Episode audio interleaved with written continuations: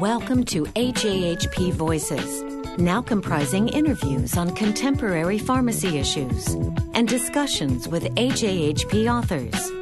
The service was formerly known as AJHP Podcasts. AJHP is the official journal of ASHP.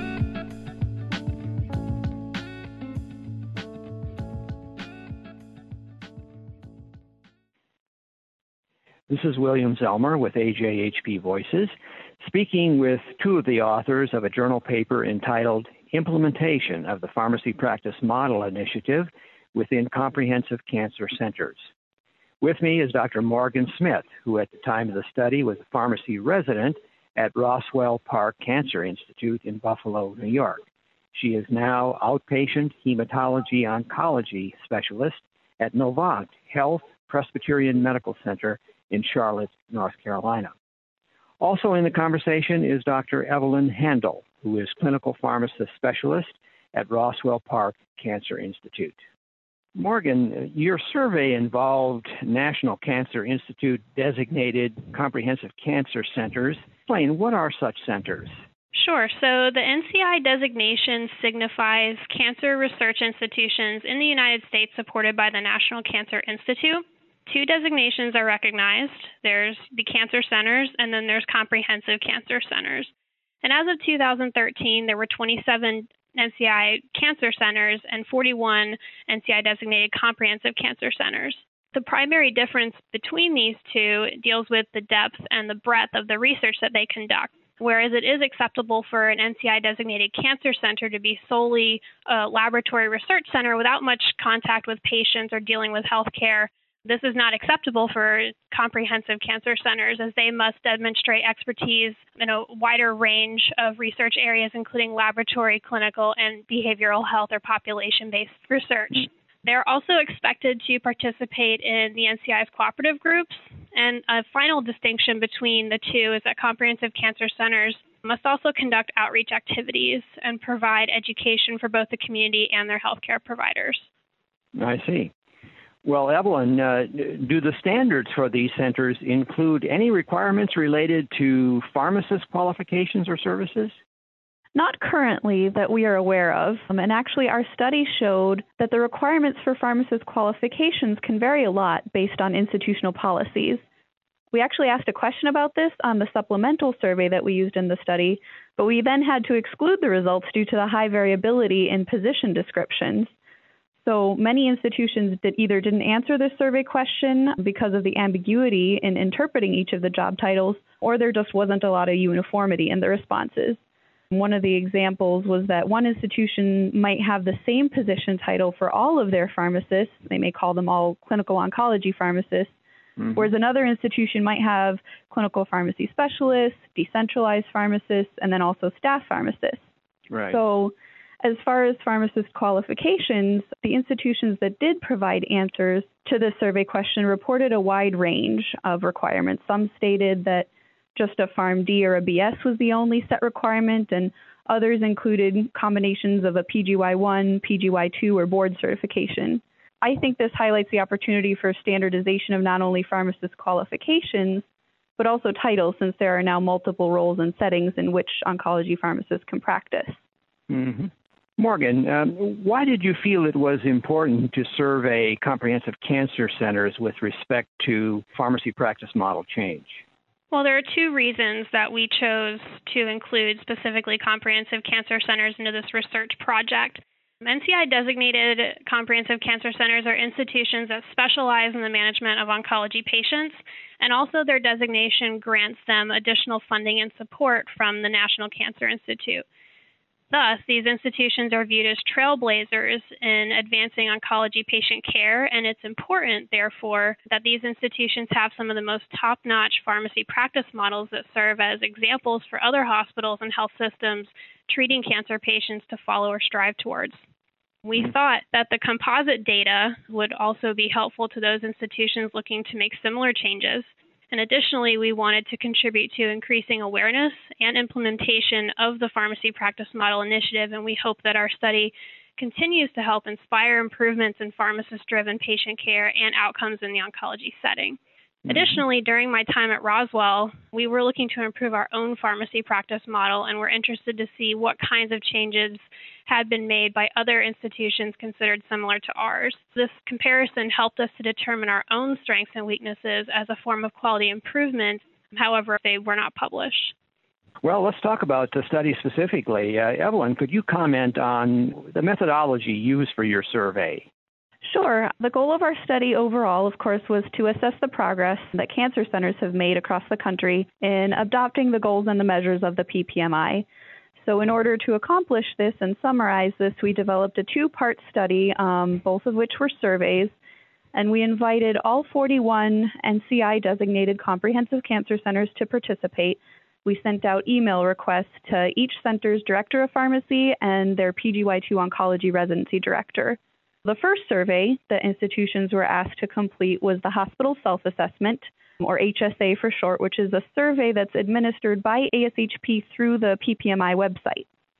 And this HSA can be taken by any institution at any time, and it allows them to determine how their pharmacy department aligns with the goals of the PPMI. And we were fortunate to collaborate with Karl Gumpper from ASHP's section of Pharmacy Informatics and Technology and he helped us administer the survey and collect the responses for this first part. And then also, he built in the second part, which was a 10 question supplemental survey that we developed. And this focused specifically on oncology pharmacy services. And we added this survey because the HSA is designed just to evaluate the pharmacy practice model across an entire facility without regard to specialty. And we also wanted to collect more data on the specifics of how comprehensive cancer centers are advancing oncology pharmacy services and chemotherapy dispensing practices. Well, I guess we can talk about your study then in the context of the Pharmacy Practice Model Initiative. Uh, ASHP has organized its recommendations related to practice model change into five categories. Morgan, could you discuss selected survey findings in each of these categories that seem particularly interesting or important to you? So, if we start with one of the categories, pharmacist roles, practices, and activities. Uh, what can you say about your findings in that area? Overall, a vast majority of comprehensive cancer centers surveyed have enhanced pharmacist roles and responsibilities in all ways suggested by the hospital self assessment in at least some areas of the hospital, which is great. These roles include discharge counseling, medication therapy management, authority to order medications and lab tests, and also checking medication orders prior to the first dose. I think the most important finding of the study within that category is that incorporation of these advanced functions um, tended to occur most often in the inpatient setting as opposed to the outpatient setting at this time. Interesting. There's a couple of other categories that ASHP has used to organize uh, recommendations, and let's just combine them for sake of your discussion. One dealing with pharmacy technician functions, and another with uh, credentials and training of pharmacists and technicians. Uh, what did you find there? In general, it's important to note that we still have a long way to go with advancing technician functions, which is interesting because the survey results indicated that most comprehensive cancer centers admit that they hire all or a majority of their technicians as PTCB certified. So it shows a little bit that we as pharmacists have still not quite given up some of those functions that have historically been our responsibility in order to free up more time for clinical activities. Another important point to consider is pharmacy state practice laws, which may impede the advanced utilization of pharmacy technicians. So, this may be an area that could use more advocacy from our profession in order for continued growth. With our results indicating growth of residency trained and board certified pharmacists, it's promising that a shift towards more clinical usage of pharmacists would then lead to improved patient and medication related outcomes. What about uh, the category of utilization of automation and technology? Any interesting findings there? Actually, the most interesting point, in my opinion, is that the utilization of smart infusion pumps in a closed loop system is extremely lacking amongst these surveyed centers, despite them being comparatively advanced in the use of other forms of technology, such as BCMA, CPOE, and barcoded and automated dispensing. I think the key word, though, here is closed loop system as I anticipate that many centers are actually using smart infusion pumps, but they may not necessarily feed back into the EMR. Unfortunately, oftentimes all of the technology that's implemented in an institution isn't really able to interface easily, and this can result in gaps in the flow of information and increased potential for errors to occur. Mm-hmm. And the final uh, category ASHP uses is um, pharmacist leadership and accountability for medication use and medication related patient outcomes. Very important collection of recommendations here for practice model change. What did you find among the comprehensive cancer centers? In short, I think pharmacists being held accountable for medication and patient related outcomes is of utmost importance for us in advancing or enhancing our profession. Less than half of surveyed institutions reported to utilizing mechanisms to hold their pharmacists accountable for these outcomes.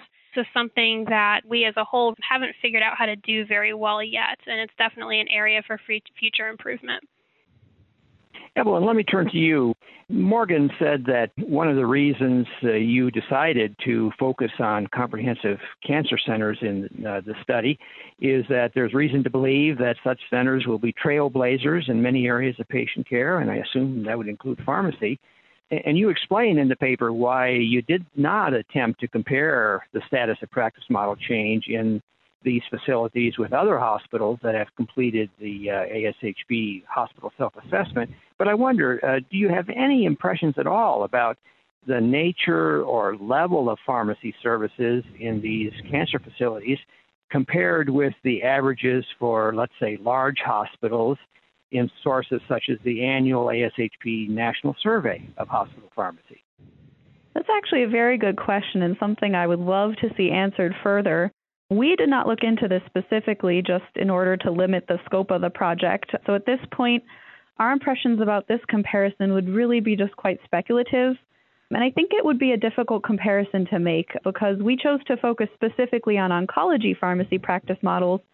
And the annual ASHP National Survey that you mentioned reports data on pharmacy practice models as a whole without regard to specialty. Uh, but like I said, it would be a very interesting comparison to look into further. Um, but at this time, I don't have a good grasp on what the actual differences would be. Okay. Well, maybe something you'll uh, tackle in the future. sure. Ideas yeah. for future research. Okay. Morgan, coming back to you, uh, uh, you know, it's interesting that ASHP's pharmacy forecast surveys and, of course, other sources have predicted a shift from injectable cancer treatments to oral therapies. What implications do you see in that shift for pharmacists? And based on your survey, do pharmacists in comprehensive cancer centers seem to be on board with those implications? In the future, the setting in which cancer is treated will definitely, as a result of this, switch even more so to the outpatient setting. Um, pharmacists will have more responsibilities involving patient interactions, such as chemotherapy counseling, toxicity assessments, and review of prescriptions for oral chemotherapy for safety and accuracy. Just as comprehensive cancer centers, according to the hospital self assessment, tend to take on more advanced functions in the inpatient over outpatient setting amongst all services in the hospital, our supplemental survey also indicated that institutions tend to have clinical pharmacists in the inpatient hematology, oncology, and BMT settings more so than their outpatient counterparts. However, I expect this to change in the future as a majority of surveyed centers, according to our supplemental survey, either have a pharmacist run chemo, oral chemotherapy program in place or have one in development. These programs can include any one or more of the activities I previously mentioned. It's important to note that the um, outpatient dispensing of oral chemotherapy will also continue to climb since approximately a third of oncology agents in the pipeline are, are currently oral agents. And with 50% of our comprehensive cancer centers that responded saying that they have a retail pharmacy on site and within their facility, it'd be interesting to see in the future how many advanced pharmacist functions tend to move out into that setting. The findings of our survey definitely suggest that pharmacy is moving in a direction prepared to handle this shift in the management of cancer patients. Well, and it sounds uh, from your response there that you're sort of optimistic too about oncology pharmacy uh, specialists uh, being increasingly engaged in ambulatory care clinics that are focused on oncology, which is uh, an important issue given ASHP's interest now in having expanded the uh, practice model initiative to include ambulatory care. Yeah, absolutely. And I even took myself uh, an outpatient ambulatory oncology position, and you know, Novant um, has hired a few this year. Evelyn, um, a, number of years ago, uh, there were widely reported errors in dosing antineoplastic medications, uh, some of which led to patient deaths. And that stimulated practice reforms in ordering, preparing, and administering those medications, including a larger role for pharmacists uh, in that process. Does this survey shed any light on the status of patient safety measures related to the use of oncology medicines? Yes, I believe so. Um, although our study didn't specifically look at patient safety outcomes, I think we do have a few surrogate markers that we reported on that show that there is a continued focus on improving medication safety through technology. For example, by implementing CPOE and automated mixing systems for chemotherapy, or even expanding pharmacist involvement in areas such as oral chemotherapy programs, like we mentioned. All of these were actually questions that we included in the supplemental survey that was sent out, and the results did show that many institutions are implementing these types of things. In mm-hmm. addition, uh, the majority of hospitals reported significant clinical pharmacist deployment to especially inpatient oncology settings, like we've mentioned, as opposed to outpatient, as well as involvement in clinical activities such as drug therapy management um, and ordering serum medication concentrations. So I believe this sheds some light on the continued process for improvement in patient safety. And it would be very interesting to re-administer this same study in a few years to be able to see exactly what kind of progress has been made. So yet another idea for some future research. Very good. Absolutely. well, I'm curious. Um, you, you, both have um, mentioned uh, and uh, alluded to some major challenges perhaps being faced by comprehensive cancer centers when it comes to uh, practice model reform in pharmacy. Are there any other challenges that you might like to discuss with respect to this before we conclude our conversation? Sure, and I can start off. It's really exciting just overall to see the current status of oncology practice, where we've been and where we're heading. So many forward thinking changes have already been made or are in the process of being made. But there is definitely a lot of work to do, and our study did identify a number of challenges to pharmacy practice model reform. Um, and per the survey, the most commonly cited barrier to implementation of the PPMI was a lack of financial resources. And then the second most common reason was inadequate number of pharmacy personnel and difficulty in the implementation and use of technology and relatively few institutions reported resistance from hospital leadership, pharmacists, and pharmacy technicians or limitations imposed by state pharmacy practice laws. So, this is really encouraging because it suggests that pharmacy practice as a whole is ready for change and just needs the financial and workforce resources to do so. Mm-hmm. So, I'm hopeful that the overall implementation of the PPMI will continue to increase and that we're able to find creative ways to make it happen. We have a mm-hmm. healthcare mm-hmm. system that's increasingly emphasizing outcomes driven patient care. So I think it's a prime opportunity for pharmacists in any setting, not just oncology, to expand their clinical involvement and really help advance the quality of care we provide to our patients. So, excellent timing, uh, need for really astute pharmacy practice leadership to uh, take advantage of the opportunities that are there and to marshal the resources to pursue them. Interesting. Morgan, anything to add? Evelyn touched on a lot of the major points. However, I think it's important to um, consider that you know state pharmacy practice laws may still need to be refined and have more advocacy from our profession, as mentioned earlier, especially in helping to enhance those technician functions. And additionally, having our pharmacists continue to pursue enhanced credentials such as Board of Pharmacy Specialty certifications and also residency training will be important for allowing our pharmacists to gain more access to those advanced pharmacist functions. Well, uh, Dr. Morgan Smith, Dr. Evelyn Handel, uh, thank you very much for taking time to discuss uh, your important paper in AJHP. It's been a good conversation. Thank you. That concludes this interview. For more information about AJHP, please visit www.ajhp.org.